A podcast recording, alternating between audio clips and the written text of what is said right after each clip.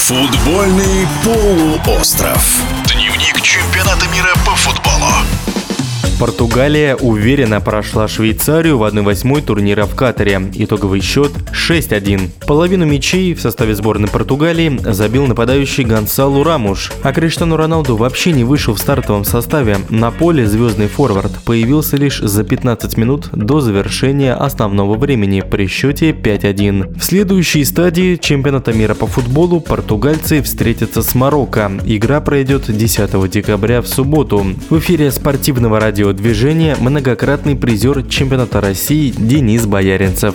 Прежде всего, уважение главному тренеру. То, что он принимает такие решения, несмотря ни на какую звездность. А Криштиану Роналду он оставил в запасе. Команда а, показала, что прекрасно может справляться без него. То есть, э, если с Криштиану, конечно, много заточено на него игра, то есть он выполняет, может быть, меньше черновой работы. Сборной Португалии была целостная такая атака, а, были хорошие взаимодействия плюс все отрабатывают друг за друга. То есть э, мне показалось, что сборная Португалии именно без Роналда смотрелась очень мобильно, очень хорошие были взаимопонимания, не было каких-то отвлекающих, наверное, моментов, полностью такая концентрация. Поэтому, наверное, многое получилось в атаке. Ну, португальцы, наверное, до забитого мяча особо мы такого ничего с обеих сторон не увидели. Но забитый мяч так э, раззадорил, конечно, игру. Португальцы показали сумасшедшее качество Э, коротких средних передач. Швейцарцы перестали справляться с быстрыми ответными атаками португальцев, поэтому пропустили еще один мяч. Ну и во втором тайме уже действительно видно было, что с такой сборной Португалии э, швейцарцам играть очень сложно. Знаете, такой поймали кураж они,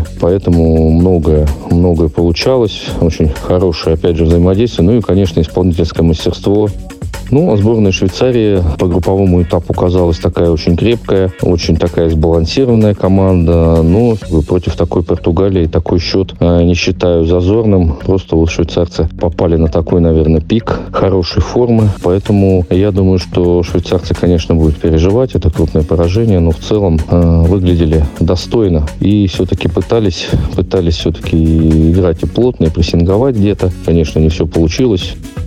В следующем этапе португальцы сыграют со сборной Марокко. Ну, вы знаете, марокканцы сотворили еще одну сенсацию. По пенальти прошли сборную Испании. Ну, марокканцы довольно-таки мощная команда, довольно-таки интересная. Марокканцы не отойдут от своего футбола. Я думаю, что они также постараются лишить португальцев оперативного простора. Будут прессинговать, конечно. А, будут плотно, я думаю, скорее всего, обороняться. Поэтому кто фаворит? Ну, естественно, после такой крупной победы, конечно, португальцы вы выглядят сейчас фаворитами. Но в целом обратите внимание, насколько сборная Марокко грамотно подготовилась к матчу с Испанией. Я думаю, что с португальцами будет то же самое. И поэтому, наверное, все-таки предположу, что уж такого крупного счета точно не будет. Я думаю, марокканцы достойное сопротивление окажут португальской сборной.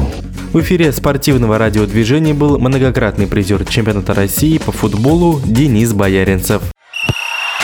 Футбольный полуостров. Дневник чемпионата мира по футболу.